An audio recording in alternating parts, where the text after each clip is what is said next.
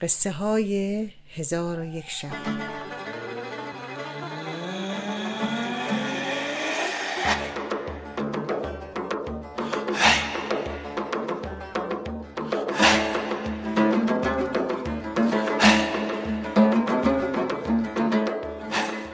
بار صحبت از داستان های هزارو یک شب می شود، هر کس بی اختیار به یاد شهرزاد می افتد که هزار و یک شب پیاپی برای سلطان بیرحمی قصه گفت.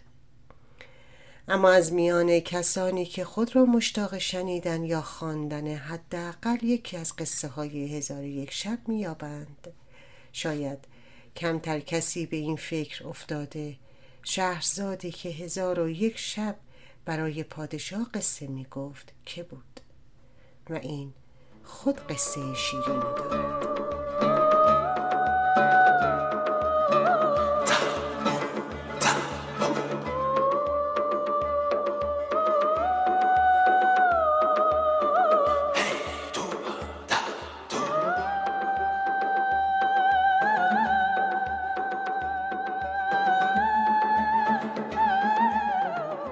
و حال می پردازیم به این که چگونه شد دختری هزار و یک شب پیاپی با سحر کلام و شیرینی بیان و دلنشینی داستانهایش پادشاهی از پادشاهان سلسله آل ساسان جزایر هندوچین را خواب کرد و خود جان سالم به در برد و سر به تیغ جلاد نسپرد.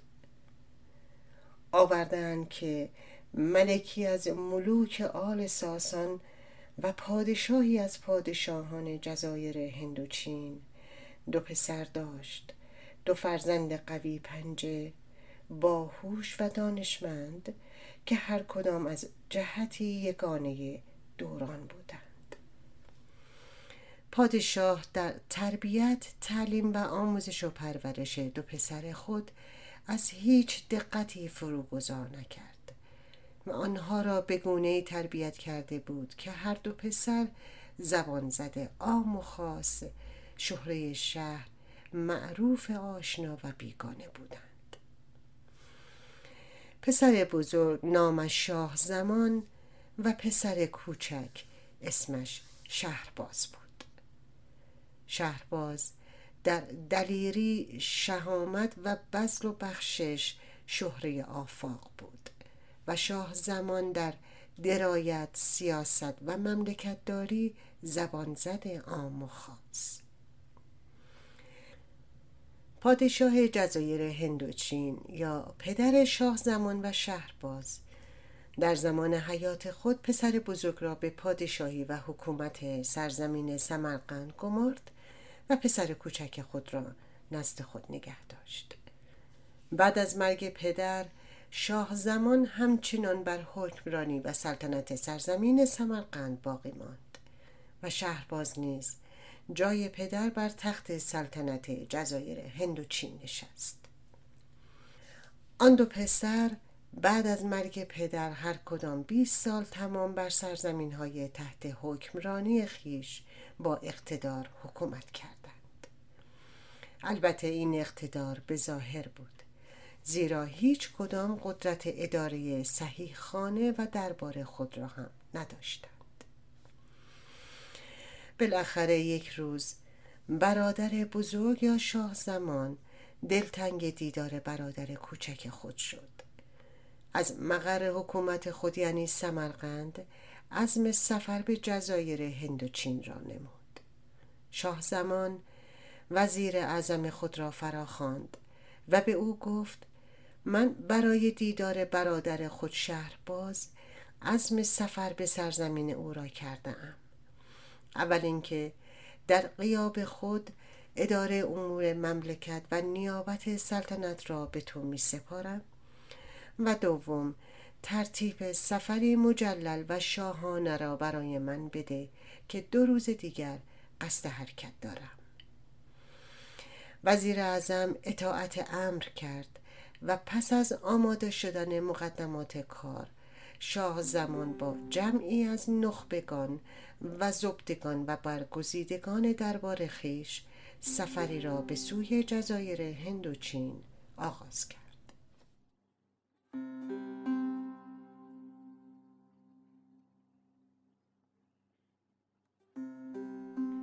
شاه زمان و همراهان او اولین روز سفر را رفتند و رفتند تا شب فرا رسید و تاریکی همه جا را فرا گرفت.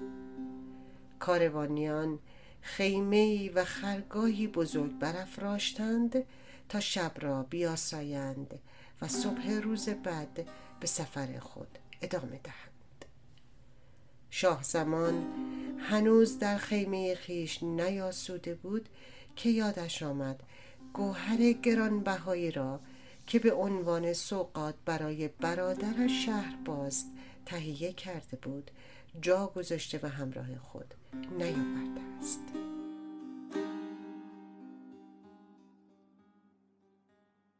شاه زمان برای آنکه بین همراهان به فراموشکاری شهره نگردد، بعد از آنکه همه به خواب رفتند دو تن از نزدیکان خود را خبر کرد و به آنها گفت بدون آنکه با کسی صحبتی داشته باشید همراه من بیایید که قبل از طلوع آفتاب برمیگردیم.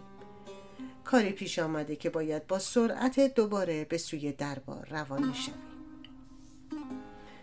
شب از نیمه گذشته بود که شاه زمان با دو همراه خود وارد قصر شد. آن دو تن را بیرون ساختمان گماشت و خود به خوابگاه رفت. وقتی وارد خوابگاه شد، در همان اولین شب سفر و غیبت از خانه همسر خیانتکارش را با مردی نامحرم و اجنبی در وضعی دید که طاقتش تاق شد و عنان اختیار از کف داد و شمشیر از نیام برکشید و آن دو خیانتکار ناسپاس را که از ترس زبانشان بند آمده و نفس در سینه‌شان حبس شده بود سر از تن جدا کرد. سپس اندوهگین و خشمناک اندکی نشست و سر پر دردش را در میان دو دست گرفت و سپس از خوابگاه بیرون آمد و بدون آنکه هیچ سخنی حتی با آن دو تن همراه محرم خود که بیرون خوابگاه ایستاده بودند بگوید.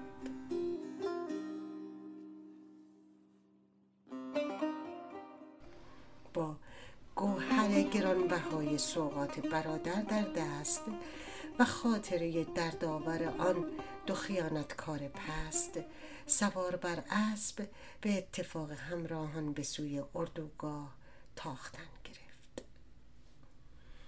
شاه زمان در طول راه و تا رسیدن به جزایر هندوچین و خطه فرمانروایی برادر کوچک خود لب از لب نگشود و با آن دو همراه خویش هیچ سخنی نگفت.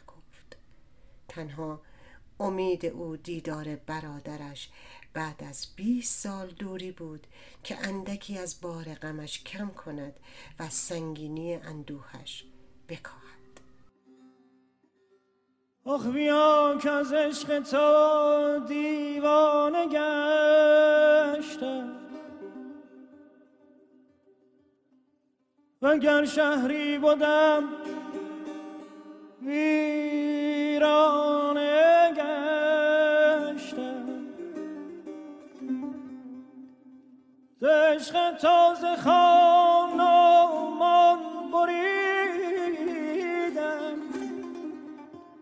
به درد عشق تو هم خانه گشتم، چنان کاهل بودم کن را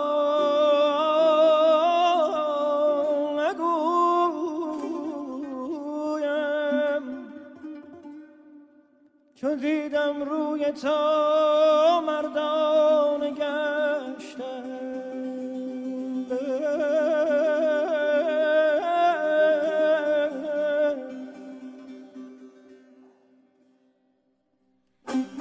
سرانجام بعد از دو هفته راه پیمایی و تحمل رنج سفر به مقر جزایر هندوچین، کشور تحت حکومت برادر کوچک خود شهرباز رسید. شهرباز که خبر آمدن برادرش را شنید دستور داد تا شهر را آذین بستند. کوی برزن را چراغانی کردند و در و دروازه را با فرش و گل آراستند و خود نیز با گروه کسی از امرا و وزرا به استقبال برادرش رفت، برادری که دلی پر از خون داشت و قصه جانکاه او را رنج میداد. شاه زمان سلطان سرزمین سمرقند دست در گردن برادرش انداخت و او را غرق بوسه کرد، اما شهرباز حس کرد برادرش بعد از بیست سال دوری آنگونه که باید اشتیاق دیدار او را ندارد. با اینکه برادر بزرگ خود شاه زمان را به خوبی می شناخت، اما شوق دیدار را در چشمان او نیافت. شهرباز از اندوه برادر در شگفتی بود، پنداشت شاید رنج سفر و راه زیادی که پیموده باعث خستگی او شده، لذا بلافاصله برادر خود را به کاخی که برای استراحتش آماده کرده بود راهنمایی کرد. دو روز به او فرصت داد تا استراحت کند و خستگی راه و کوفتگی سفر از تنش خارج شود. اما روز سوم که شهرباز به دیدار برادر از راه رسیده خود رفت، باز هم او را غمگین و آزرده دید.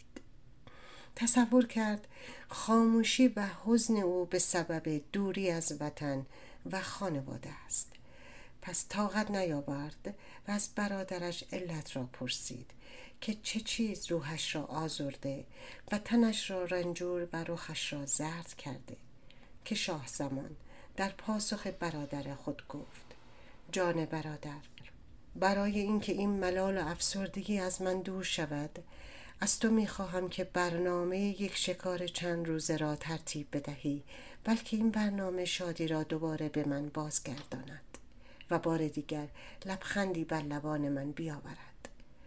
به خدا دوست ندارم بعد از بیست سال مرا این چنین غمگین ببینی. شهرباز پاسخ داد: من هم که پس از سالها دوری موفق به دیدارت شده ام، امید داشتم تو را خندان و شادمان ببینم، نه غمگین و افسرده. آیا دلت نمیخواهد راز دل خود را با من که یگانه برادرت هستم در میان بگذاری تا چاره‌ای بهر آن بیاندیشم؟ شاه زمان پاسخ داد: فعلا تو ترتیب آن برنامه شکار چند روزه را بده، بلکه گشت و گذار در دشت و صحرا چاره دل افسرده‌ام باشد. برنامه شکار چند روزه تدارک دیده شد و چون سحرگاه روز شکار شهرباز به کاخ شاه زمان رفت تا برادر را برای برنامه شکار همراه خود ببرد، مهمان خود را در بیماری و حال زار دید. شاه زمان با رنج و اندوه به برادر کوچک خود گفت: حال که تو ترتیب برنامه شکاری به این باشکوهی را داده ای، هیچ چیز را تغییر نده. تو همین حالا حرکت کن. من صبح روز بعد که حالم بهتر شد به همراه یک بلد به تو خواهم پیوست. ضمناً در این باره به افراد درون قصر و اعضای خانواده‌ات نیز سخنی نگو و آنها را که همکنون در خوابند بیدارشان نکن، چون صبح شود من هر چه خواستم از آنها می طلبم. شهرباز توصیه و حرف برادرش را شنید و خود به اتفاق همراهان که در بیرون خوابگاه در انتظارش بودند به شکار رفت.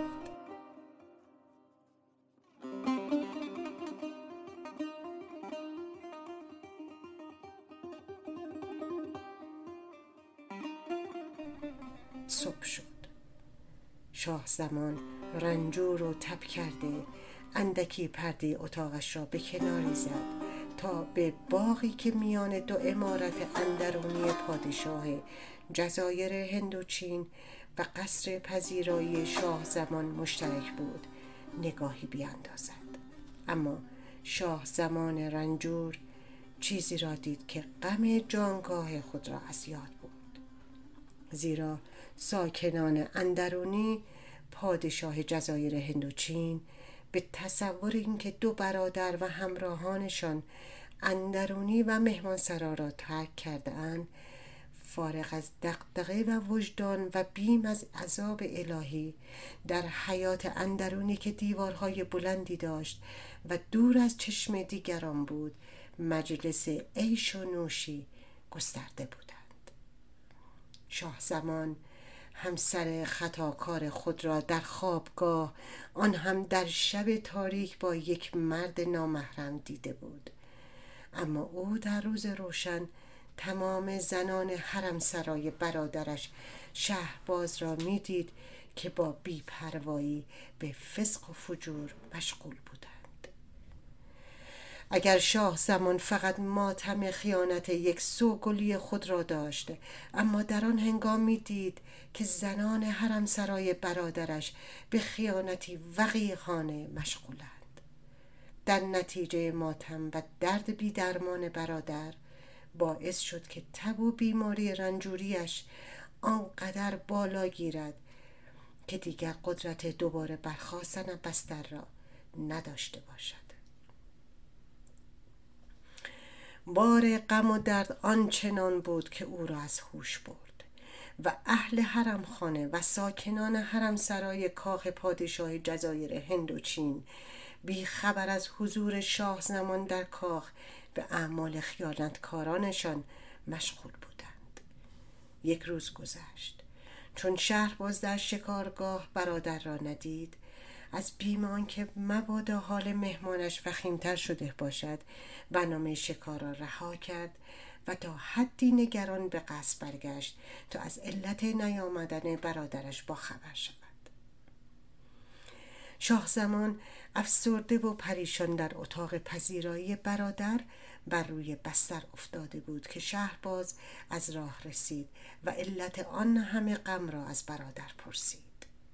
بالاخره شاه زمان زبان به تعریف حکایت ماجرای خیانت سوگلی خود شد. شهرباز از برادر مهمان خود پرسید: اما چه شد که وقتی به قصر من آمدی بیماری و افسردگی تو شدت گرفت؟ تو با این درد جانکاه که در درون داشتی، دو هفته رنج سفر و خستگی راه را تحمل کردی تا نزد من رسیدی. آیا همان غم باعث شدت بیماری و رنجوری بیشتر تو شده یا اینکه؟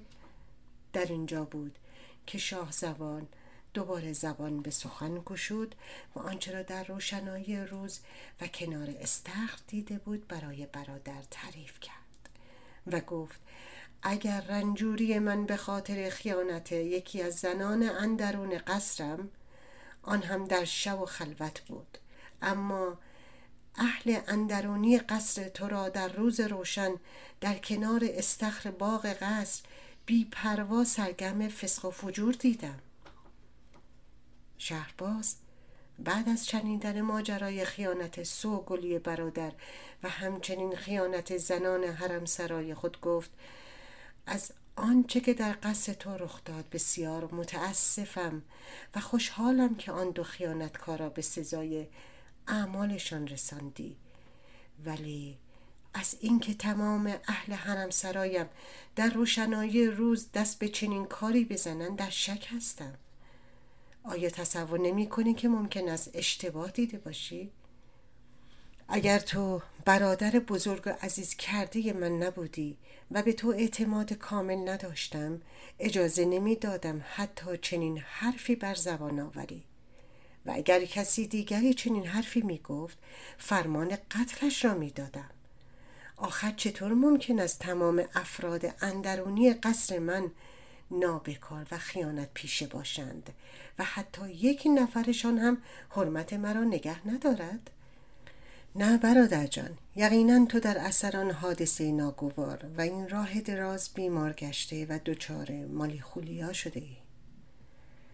شاه زمان گفت: برادر جان، من نه گرفتار مالی خولیا شدم و نه دید خود را از دست دادم. پنجره اتاق من که مهمان سرای خصوصی توست به حیات اندرونی تو باز می شود و من که اکنون با همین چشمان خود گنجشک نشسته بر روی درخت کنار استخر را می بینم.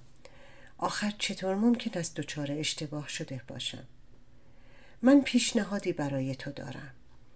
و آن این است که در اندرون قصر شایع سازی کن برای یک برنامه شکار به مدت طولانی تری دوباره عازم سفر خواهی شد.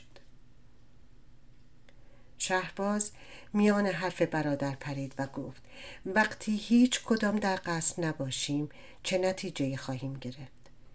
شاه زمان گفت برنامه سفر شکار رفتن خود را به همه اعلام می کنیم، اما ابتدا خدم و حشم را راهی کرده و به آنها خواهیم گفت که خیمه را برپا کند تا ما هم با آنها بپیوندیم.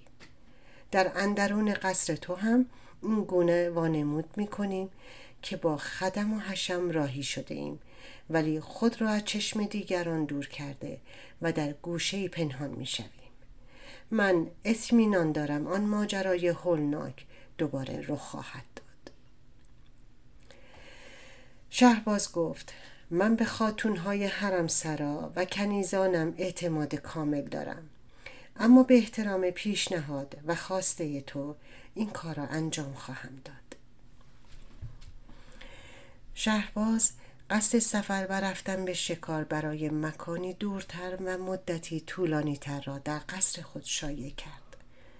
اما روز سفر آن دو برادر پس از خداحافظی از اهل اندرونی در گوشه‌ای پنهان شدند، در حالی که شهرباز با خود فکر میکرد آنچه که برادرش گفته یک اندیشه مالی خولیایی بیش نیست و او قصد دارد ضعف‌های دربار خود و بیکفایتیش در نگهداری اندرونیش را در دربار وی هم جلوه‌گر کند.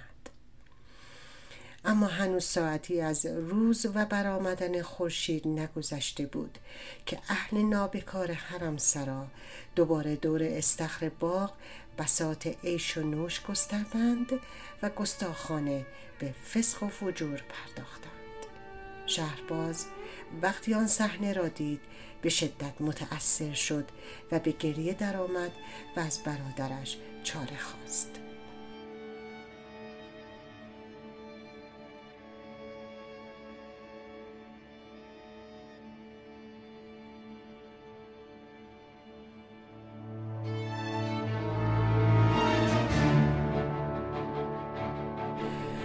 شاه زمان گفت اگر حاضری این رسوایی بزرگ را به جان بخری، همکنون دستور بده که جلادان تمام این خیانتکاران را از دم تیغ بگذرانند و الا دم فروبند و هرچه دیدی فراموش کن. شهرباز گفت راه سومی هم وجود دارد و آن چشم پوشی از سلطنت و ترک درباری چنین آلوده است. بهتر از راه بیابان در پیش بگیریم و ترک دیار و خانمان کنیم و در گوشه از زمین خدا گمنام و ناشناس زندگی کنیم که این پادشاهی ارزشی چنین ننگی را ندارد.